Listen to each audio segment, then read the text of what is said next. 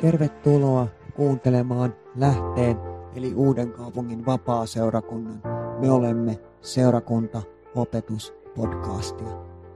Lisätietoa seurakunnastamme muun muassa kokouspäivämääristä ja kellonajoista löydät verkkosivuiltamme osoitteesta lahdeseurakunta.net.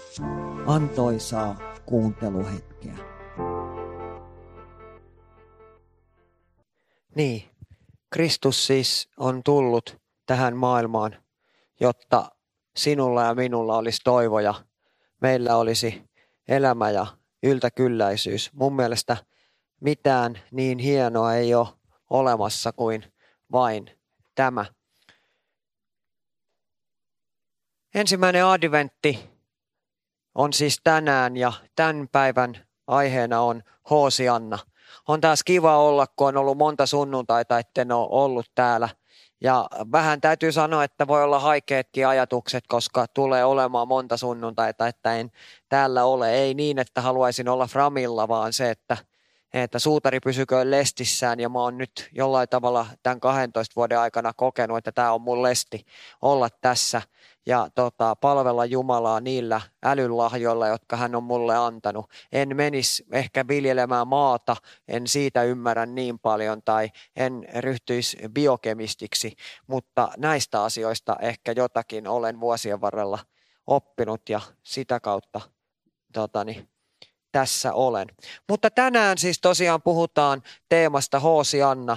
Ja äh, Hoosianna, Daavidin poika, on laulettu tai lauletaan monissa kirkoissa tänään. Niin mekin tehtiin, vaikka ei ihan perinteisellä kaavalla, niin tota, lauletaan monissa kirkoissa tänään. Ja vaikka pääsiäinen itse asiassa on kristikunnan suurin juhla, niin Suomessa se käytännössä on adventin ja joulun aika.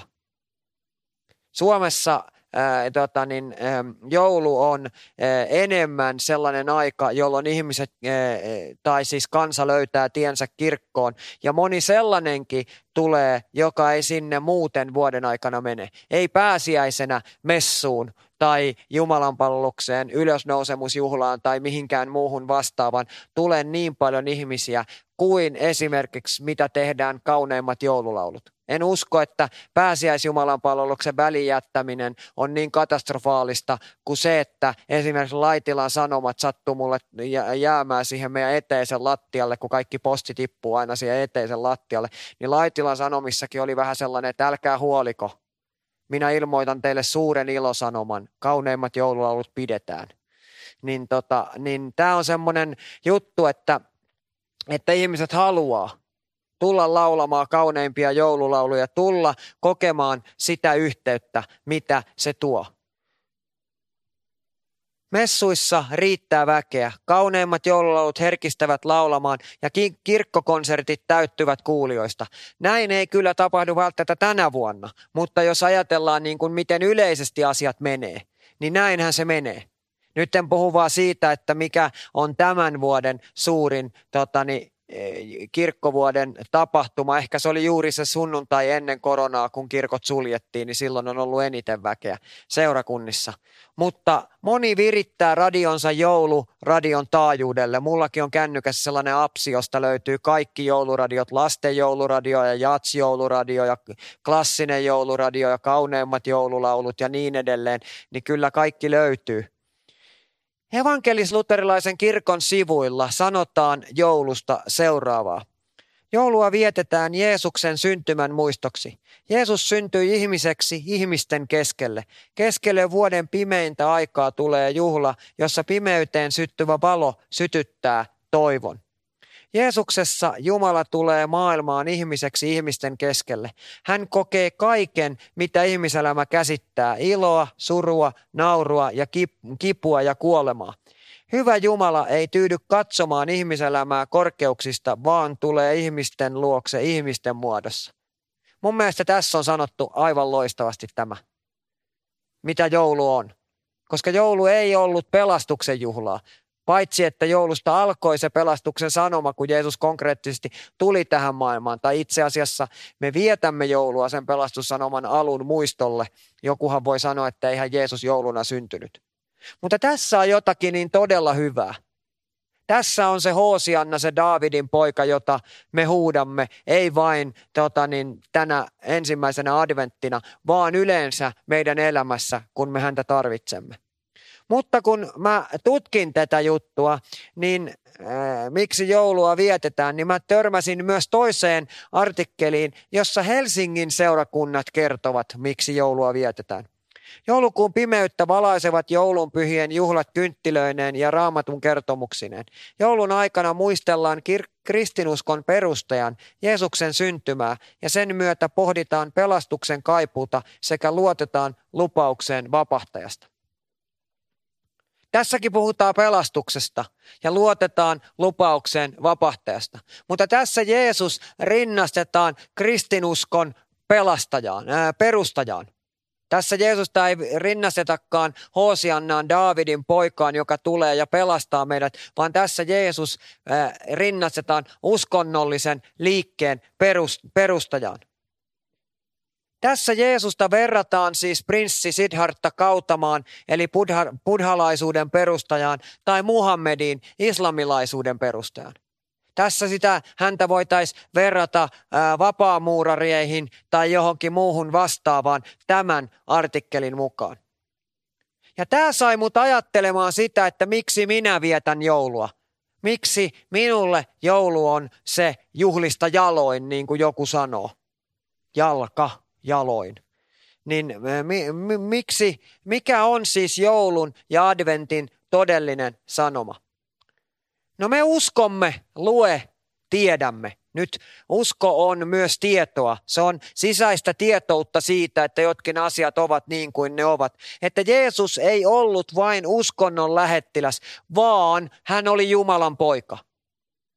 Kun koulussa puhutaan uskonnosta tai me puhutaan uskontotieteilijöistä, niin he, nämä uskontotieteilijät tutkivat uskontoja tasavertaisesti toinen toistensa kanssa.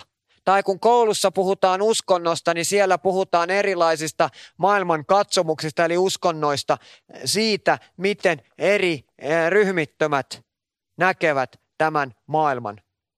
Mutta kun me puhumme Jeesuksesta – josta me sanomme Hoosianna Daavidin poika, niin me emme puhu uskonnon eli aatteellisen ajatuksen perustajasta, vaan me puhumme Jumalan pojasta. Me puhumme hänestä, jonka päälle minun pahat tekoni on kerran sälytetty hänestä, jolla vain ja ainoastaan ainoana ihmisenä maan päällä, Jumalana taivaasta tulleena ihmiseksi, niin kuin tässä hienosti sanottiin, että Jeesus tuli taivaasta, luterilaisen kirkon sivuilta tämän löysin, niin hänestä, joka tuli siis taivaasta, otti ihmisen muodon ja hän oli ainoa, joka pystyi menemään loppuun saakka.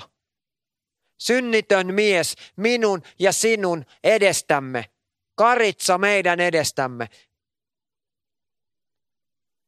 Hänen missionsa, Jeesuksen tehtävä, hänen tarkoituksensa tulla tänne maailmaan oli juuri tuo Hoosianna hymnin sanoma, Hoosianna Daavidin poika, joka tarkoittaa pelasta meidät Daavidin poika. Ja mehän tiedämme, että ei prinssi Siddhartha Kautama, ei Buddha pystynyt sitä tekemään. Ei, ei, ää, ei Allah tule sitä tekemään. Mutta Jeesus teki sen jo. Koska Jeesus on kuningas, joka elää ja jolla on kaikki valta taivaassa ja maan päällä.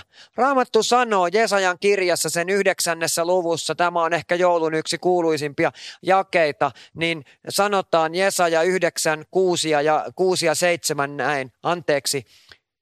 Joo, sillä lapsi on meille syntynyt, poika on meille annettu, jonka hartioilla on valtius ja hänen nimensä on ihmeellinen neuvonantaja, voimallinen Jumala, iankaikkinen isä, rauhan ruhtinas. Valtius on oleva suuri ja rauha loputon Daavidin valtaistuimella ja hänen valtakunnallaan. Se perustetaan ja vahvistetaan tuomiolla ja vanhurskaudella nyt ja iankaikkisesti. Herran Sebautin kiivaus on sen tekevä. Ja nyt kun tässä sanotaan, tässä mä heti kiinnitin huomiota, en tiedä kiinnititkö itse huomiota siihen, äh, ehkä myöhemmin kun tutkit tätä, niin saatat sen äh, huomion kiinnittää. Se perustetaan ja vahvistetaan tuomiolla ja vanhurskaudella nyt ja iankaikkisesti. Raamattu siis sanoo, että Jeesuksen hallintavalta on nyt ja iankaikkisesti.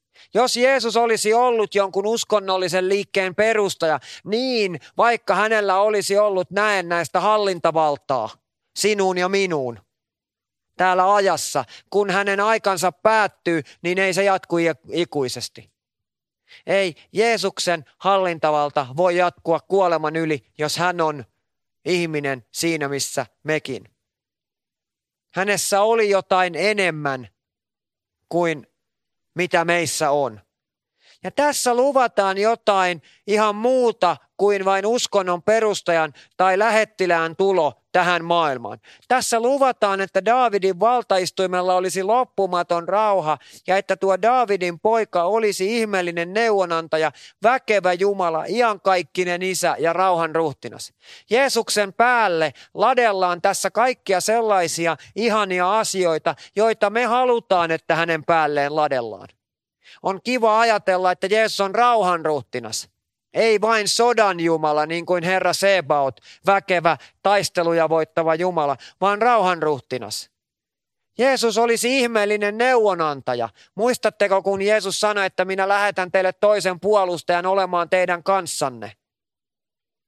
Niin Jeesus on se, joka neuvoo meitä siitä, että miten me selviydymme tästä elämästä eteenpäin.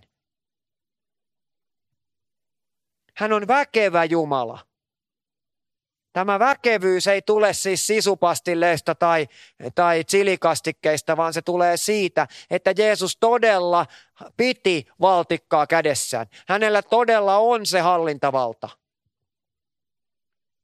Mutta Jeesuksen aikana oli vallalla uskonnollinen kulttuuri. Juutalaisten johtohaamot, jotka hallitsivat siis Israelia Rooman vallan alla, niin olivat poikkeavia esimerkiksi Suomen eduskunnasta. Nimittäin he eivät olleet mitä tahansa maallisia vaaleilla valittuja johtajia, vaan he olivat pappeja niin kuin minä. He olivat hengellisiä johtajia. Ja nämä johtajat johtivat myös maallisissa asioissa. Ei ollut hallitusta ja sitten pappisvaltaa, vaan olivat vain papit, jotka päättivät kaikista asioista, mitä Israelin alueella tehtiin sen, sen mukaan, kun roomalaiset olivat antaneet heille oikeuden. Mutta jos me palaamme vanhaan testamenttiin ennen Rooman aikaa, niin näin oli. Päättävässä elimessä olivat ne papit, jotka johtivat sitä kansaa. Siksi on tärkeää ymmärtää, että juutalaisuudessa Jeesusta ei pidetä Jumalan poikana. Tämä on merkittävä asia. Nimittäin kun tätä kansaa, kansakuntaa johtivat uskonnolliset johtajat, jotka eivät ajatelleet, että Jeesus on Jumalan poika, niin hänelle ei annettu mitään asemaa siinä yhteiskunnassa – ei Jeesus saanut samanlaista asemaa kuin Jeesus on saanut meidän yhteiskunnassa. Ei, ää, ei Jeesus ollut määräävä tekijä. Ei heidän ää, presidenttinsä tai johtajansa ole sanoneet, kun he ovat käyneet taisteluja, että, että tota, niin Jeesus armahda meitä. He ovat puhuneet kyllä Jumalasta, mutta eivät he maininneet Jeesusta. Sillä juutalaiset äh, uskonoppineet pitivät Jeesusta vääränä messiaana, joka yritti vapauttaa juutalaiset Rooman vallan al- vallasta siinä epäonnistuen. Ja nyt mä oon aina miettinyt tätä Rooman valtaa. Tiedättekö, miksi juutalaiset pelkäsivät sitä, että Jeesus tulee vapauttaa heidät Rooman vallan alta? Se johtui siitä, että Rooman keisari vaikka nyt se au, kuuluisa Augustus, joka antoi käskyn, oli antanut juutalaisten ää, pappismiehille oikeuden hallita israelilaisia. Ja nyt jos tulisi joku Jeesus ja ottaisi sen hallintavallan ja omilla joukoillaan muuttaisi yhteiskuntaa, niin tiedättekö mitä? Nämä viita, koreisiin viittoihin ja, ja tota, hepeneihin pukeutuneet pappismiehet joutuisivat luopumaan siitä maallisesta vallasta. Ja kukapa nyt haluaisi luopua asemasta, joka työ, tuo näennäisesti elämää ja yltäkylläisyyttä. Ja tästä syystä he pelkäsivät Jeesusta. Mutta he eivät ymmärtäneet sitä, että heidän olisi, niin kuin Jeesus sanoo, älkää pelätkö sitä, joka voi tappaa ruumiin, vaan pelätkää sitä, joka voi ottaa koko, koko kokonaisuuden niin he eivät ymmärtäneet sitä, että se pelko oli paljon itse asiassa pahempi tai sen olisi pitänyt olla paljon pahempi, koska Jeesus ei tullut vapauttamaan niitä ihmisiä ainoastaan Rooman vallan alta, vaan Jeesus tuli vapauttamaan meidät ihmiset saatanan vallan alta. Ja tämä on sellainen asia, miksi ihmiset huusivat Hosianna, Davidin poika. Raamattu kertoo meille Matteuksen evankeliumin 17. luvussa sen jakeesta yksi eteenpäin näin. Sitten kuuden päivän kuluttua Jeesus otti mukaansa Pietarin sekä Jaakobin ja hänen veljensä Johanneksen ja vei heidät korkealle vuorelle yksinäisyyteen. Hänen muotonsa muuttui heidän edessään ja hänen kasvonsa loistivat kuin aurinko ja hänen vaatteensa tulivat valkoisiksi kuin valo. Katso, heille ilmestyivät Mooses ja Elia, jotka puhuivat hänen kanssaan. Niin Pietari ryhtyi puhumaan ja sanoi Jeesukselle, Herra, meidän on tässä hyvä olla. Jos tahdot, teemme tähän kolme majaa, sinulle yhden, Moosekselle yhden ja Elialle yhden. Hänen vielä puhuessaan, katso, heidät varjosi, varjosi valoisa pilvi ja katso, pilvestä kuului ääni, joka sanoi, tämä on rakas poikani, johon olen mieltynyt, kuulkaa häntä. Kun opetuslapset sen kuulivat, he lankesivat kasvoilleen ja pelästyivät kovin. Jeesus tuli heidän luokseen, kosketti heitä ja sanoi, nouskaa, älkääkä pelätkö. Kun he nostivat silmänsä, he eivät enää nähneet ketään muita kuin Jeesuksen yksinään. Tästä kohdasta käy erittäin selvästi sel, sel, selväksi se, että Jeesus todellakin oli jotain muuta kuin vain suuri johtaja, hyvä esimerkki tai mahtava profeetta. Jeesuksen muodon muutos oli pieni välähdys siitä hänen todellisesta kirkkaudestaan ja hänen jumaluutensa e- erityinen ilmentyminen. Ja jos ei se muodon muutos, se kirkastuminen siellä vuorella olisi riitt- ikään kuin ollut riittävä, niin sen lisäksi Jumala itse tuli ja sanoi, että tässä on minun rakas poikani, kuulkaa häntä hänen todellisesta kirkkaudestaan ja hänen jumaluutensa erityinen ilmestyminen.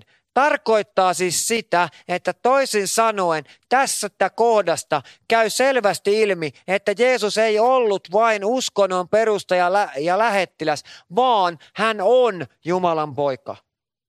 Niinpä Pietarin, Jaakobin ja Johanneksen kokemus ei ollut suuren uskonnollisen tapahtuman kokemus, vaan todellisen elävän Jumalan läsnäolon kohtaaminen, kun pilvi laskeutui heidän ympärilleen.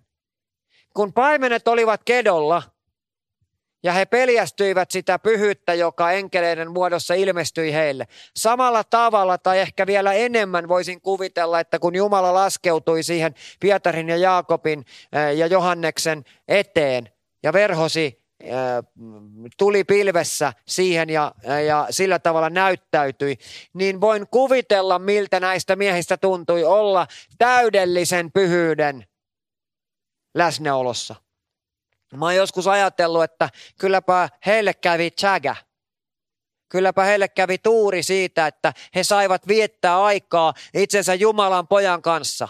Heidän mentorinsa, heidän ää, tota, oppaansa, heidän henkijohtajansa, niin kuin joku sanoo, tälle ehkä nykypäivänä, niin oli Jeesus. Hän, joka opetti heille, mitä heidän tuli oppia. Mutta sitten nämä kolme miestä – jotka erotettiin siitä muusta porukasta, saivat sitten vielä kokea tämänkin kaiken. Ikään kuin todistuksena siitä, että Jeesus todella oli jotain enemmän kuin vain lapsi, joka seimeen laitettiin. Koska hän lähti siitä seimestä kaikkien vaiheiden jälkeen, meni ristille ja sanoi, se on täytetty.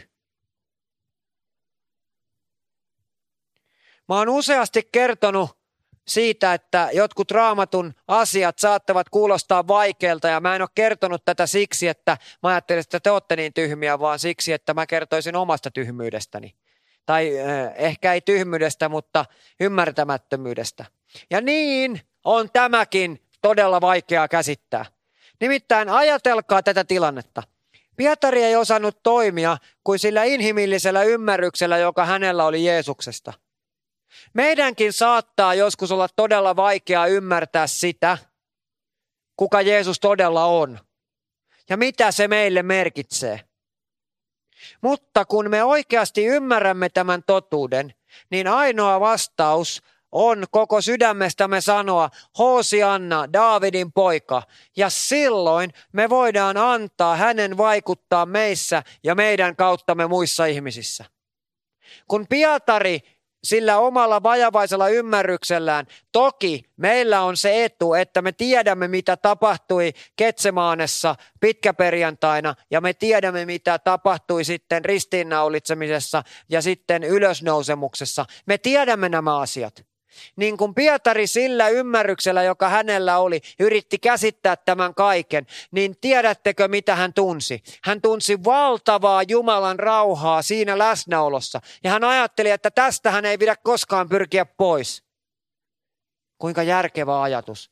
Täydellinen ajatus. Eihän Jumalan läsnäolosta siitä rauhasta kannata koskaan pyrkiä pois. Mutta Pietari ei siinä hetkessä tajunnut, että kaikki se, mitä hän koki, ei ollut vielä tässä. Koska hän ei ollut nähnyt sitä, mitä sinä ja minä tiedämme, kun me luemme raamattua.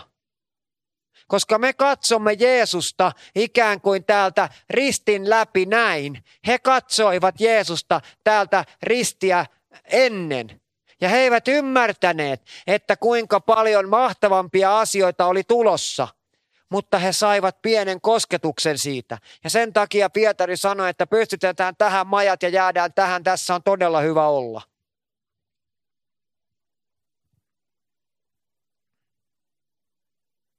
Kun me koemme jotakin valtavaa meidän elämässämme, niin luonnollinen reaktio on kertoa siitä muille. Kun me luemme tämän jaejakson, niin voimme todella kuvitella opetuslasten jännityksen. Ajattele itseäsi tuohon tilanteeseen.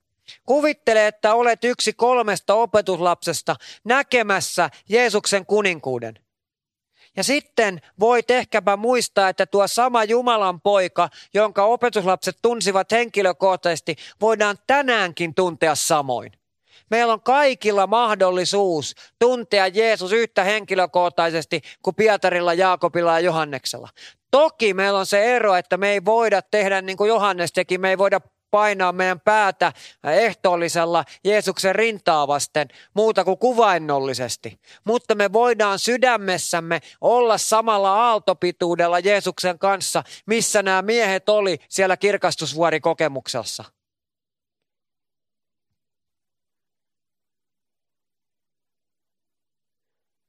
Ja tämän tuntemisen ymmärtäminen ja sen ymmärtämyksen levittäminen meidän ympärillemme on mielestäni suurimpia etuoikeuksia, joita me voidaan meidän elämässä saavuttaa. No nyt me siis tiedetään, että Jeesus todella on Jumalan poika. Hän ei siis ollut vaan uskonnon edustaja, koska hän on iankaikkinen Jumala, rauhan ruhtinas, ja mitä tämä tarkoittaa? Se tarkoittaa sitä, mitä sanotaan Johanneksen evankeliumin 11. luvussa, jakeessa 25 ja 26. Johannes 11, 25 ja 26 sanoo näin. Jeesus sanoi hänelle, minä olen ylösnousemus ja elämä. Se, joka uskoo minuun, elää, vaikka olisi kuollut. Eikä yksikään, joka elää ja uskoo minuun, ikinä kuole. Uskotko sen? Eli Jeesuksella on voima yli elämän ja kuoleman. Yksinkertaisesti siitä syystä, että hän on elämän luoja, Johannes 14.6. Jeesus on todella hän, joka vain voi antaa uuden elämän. Kuka ikinä uskoo häneen Messiaana, saa vastaanottaa iankaikkisen elämän. Jos sinä ja minä panemme kaiken toivomme häneen, niin se riittää. Kun mä olin lähetystyössä operaatiomobilisaatiossa ja mua koulutettiin matruusiksi, niin, eli merimieheksi. Niin yksi sellainen tota, merimiehen perusjuttu oli se, että meidän piti oppia tekemään solmuja. Kaikkihan tietää merimiessolmun. Siis nimeltä, ei välttämättä miten se tehdään. Ja tota, meidän kapteeni, joka koulutti meitä, semmoinen tota, englantilainen mies, hyvin mukava ja huumorintajuinen vanhempi herrasmies, niin sanoi, että solmujen tehtävä, niin kaikkien niiden solmujen tehtävä, niitä on kymmenittäin erilaisia, niin on olla tilanteeseen sopiva, käyttökelpoinen ja ne kaksi tärkeintä ominaisuutta on se, että sä voit panna henkesi sen solmun varaa. Ja sitten se toinen ominaisuus, joka tulee nyt tässä vähän, eikä ehkä liity tähän, niin on se, että sen pystyy yhdellä kädellä avaamaan. Eli umpisolmu ei ollut niin kuin se kaikkein paras solmu. Mutta se, mikä tässä on tärkeää, niin on se, että on niin, että se solmu on niin luotettava, vaikka se on hyvin yksinkertainen, niin yksinkertainen, että sen pystyy yhdellä kädellä tarvittaessa avaamaan. Niin se solmu on niin luotettava, että sä voit panna henkesi sen varaan. Ja Jeesus sanoo tässä, että hän on tämän kaltainen solmu. Hän sanoo, että hän on ylösnousemus ja elämä. Se, joka uskoo minuun, elää vaikka olisi kuollut, eikä yksikään, joka elää ja uskoo minuun, ikinä kuole. Uskotko sen? Niin hän on sellainen, jonka varaan me voidaan laittaa koko meidän elämä, luottaen siihen, että se pitää. Nimittäin ei ollut hirveän hienoa, Ainakaan mun mielestä, kun mulla on äh, sairaaloinen korkean paikan kammo, siis ihan sairaaloinen, äh, ei se ole niin paha, että pystyn mä menemään meidän rappuset ekaan kerrokseen meidän asunnossa.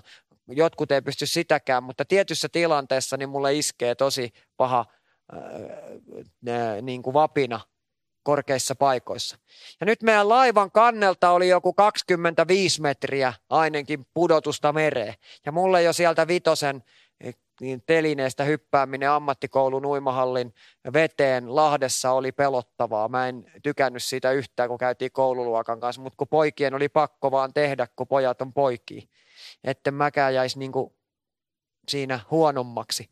Niin tota, meidän pitisi tehdä tämmöinen puosun tikas, joka ei suinkaan ole tikapuu, vaan se on keinulauta joka sidotaan molemmista laudan päistä, siihen ympärille kiedotaan solmu, se on tietynlainen, ja sitten siitä tehdään sellainen kartion muotoinen tai niin tämmöinen siis kolmion muotoinen siitä tota, keinulaudan ja niiden kahden narun jutusta ja siihen laitetaan sitten vielä yksi solmu niin, että se roikkuu sen yhden solmun varasta. Ja tähän solmuun, tähän yhteen solmuun piti tehdä sellainen solmu, että sitä pystyy vinssaamaan ylös ja alas.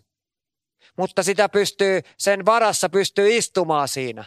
Ja kun sä oot siinä 25 metrin korkeudessa ja sä olet itse tehnyt sen solmun, ja sun pitää mennä sillä niin, että sun kengänpohjat koskettaa merta – ja sen jälkeen sun pitää hilata itse ylös.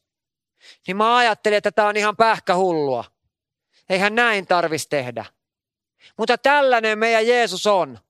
Silloin kun meidän täytyy tehdä jotain vaikeita asioita meidän elämässä, me voidaan luottaa siihen. Ne ei ole meidän tekemiä solmuja, ne on Jumalan tekemiä juttuja, joissa me voidaan luottaa siihen, kuka Jeesus todella on.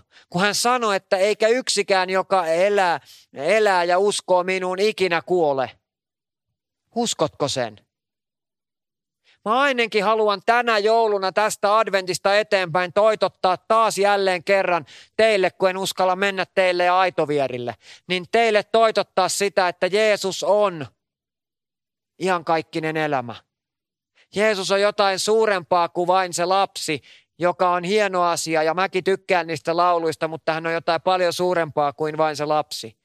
Sillä Jeesuksella on voima yli elämän ja kuoleman.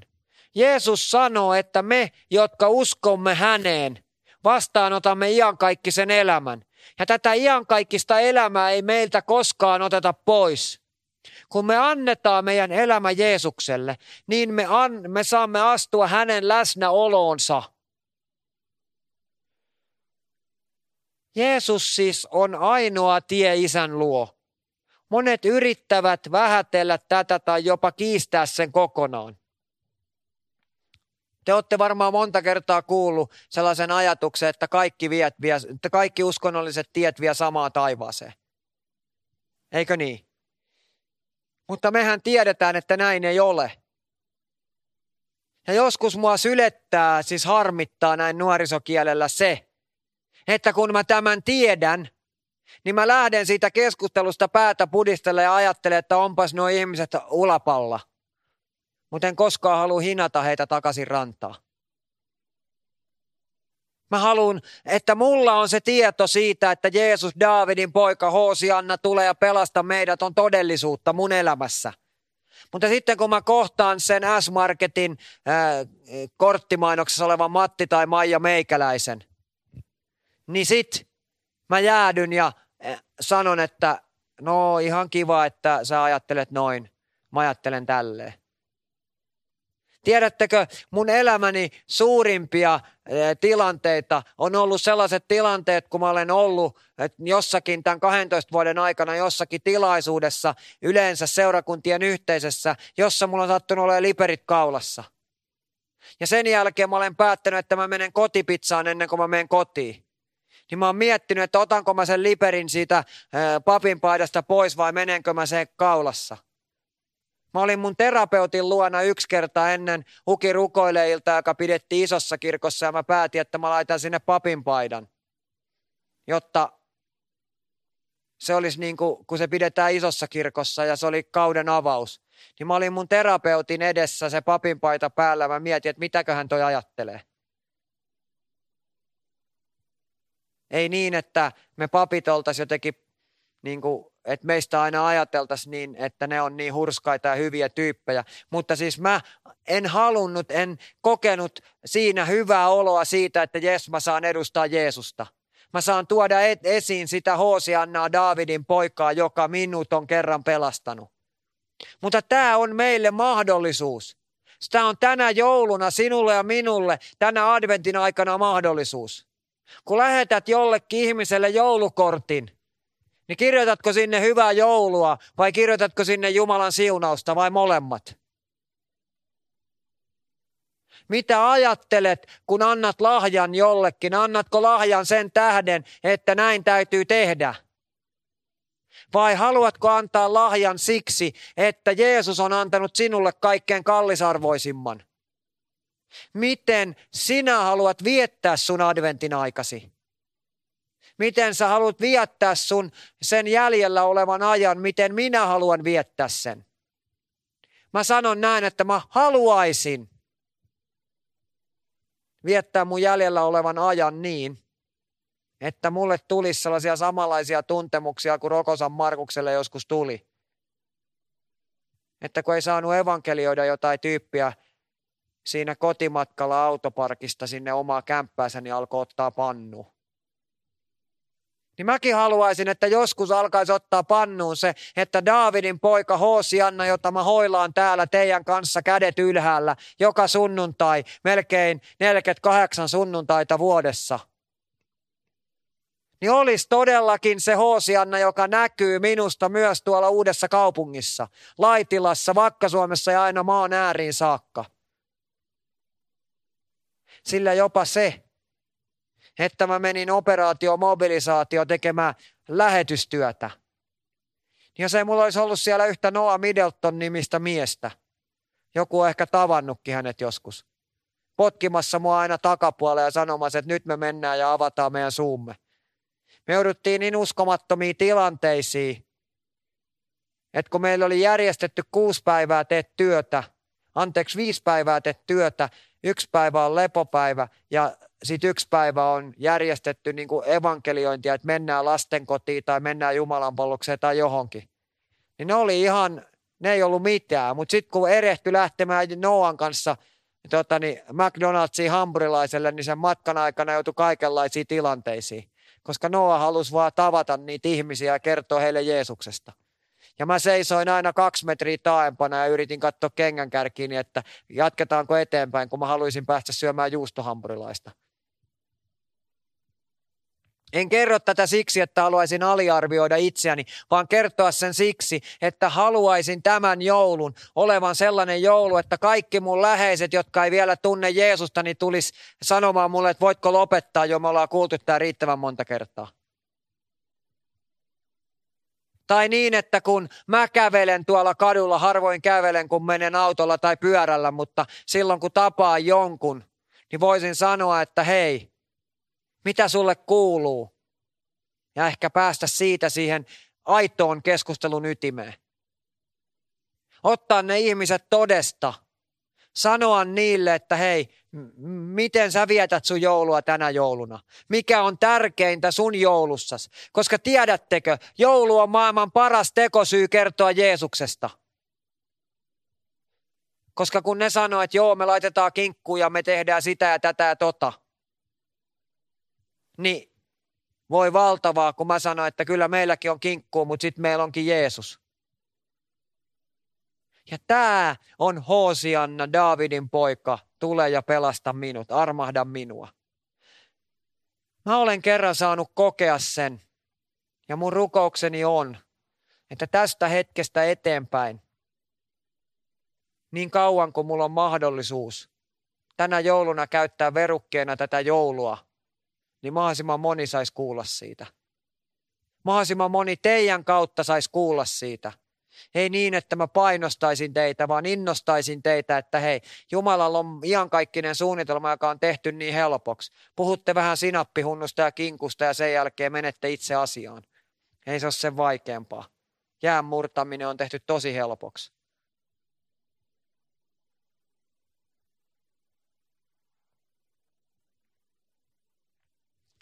Viimeinen raamatun paikka on Luukkaan evankeliumin toinen luku. Jakeet 8 ja 14. Luukas toinen luku 8 ja 14. Sillä seudulla oli paimenia kedolla vartioimassa yöllä laumaansa. Katso, heidän edessään seisoi Herran enkeli, ja Herran kirkkaus loisti heidän ympärillään, ja heidät valtasi suuri pelko.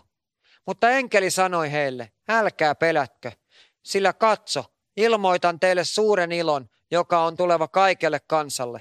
Teille on tänä päivänä syntynyt vapahtaja, joka on Kristus, Herra, Daavidin kaupungissa.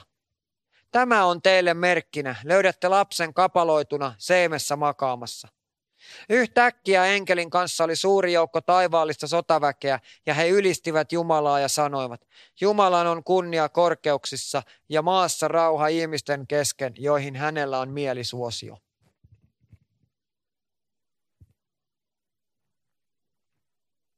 Miksi mä luin tämän tähän loppuun? Nimittäin tämä kohta jatkuu niin, että sen jälkeen paimenet puhuivat keskenään ja sanoivat, että he mennään nyt kiireesti katsomaan. Kaikille tuli hätä. Ei pelon hätä, vaan kiire päästä sen luokse. Ja mä uskon siihen, että ihmisillä on tänä päivänä hätä. Kiire päästä sen totuuden luo. Jos me kerrotaan, jos me avataan suumme, jos me tehdään kaikkemme fyysisesti, kommunikoiden – tuodaan se ihmisten tietoon. Me voidaan aloittaa pienin askelin kotona rukoilemalla, että Jeesus, jospa tänään mä voisin kohdata jonkun. Tai Jeesus, sä näet, että mun suvussani on tämä ja tämä henkilö. Anna Jeesus tämän joulun puhua. Ja mulla on haaste, jonka mä haluan heittää teille.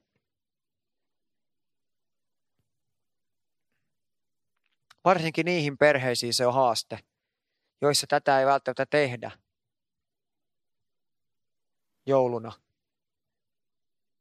Mä toivoisin, että jouluevankeliumi luettaisiin jokaisessa perheessä raamatusta ääneen jokaiselle siinä talossa olevalle.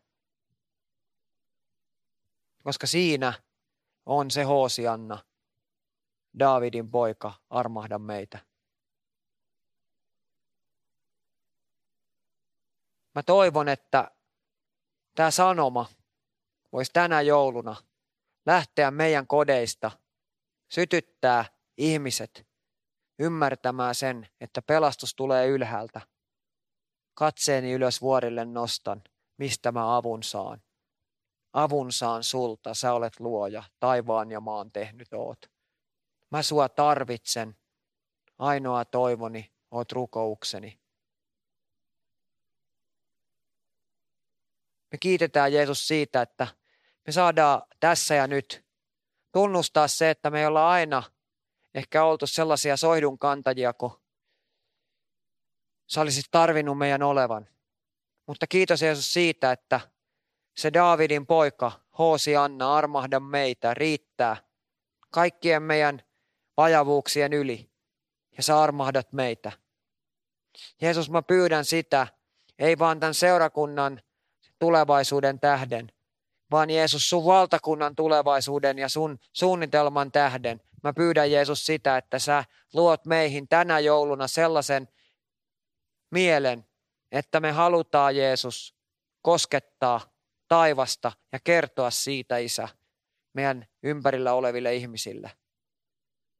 Kiitos rakas taivaisa siitä, että mä saan jättää nämä ihmiset, nämä sun verellä, karitsan verellä vihmomat ihmiset, Jeesus sun käsiis.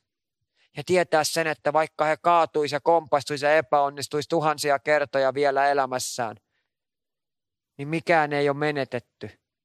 Mutta Jeesus, mä pyydän, että sä sytyttäisit sellaisen tulen näiden ihmisten elämään.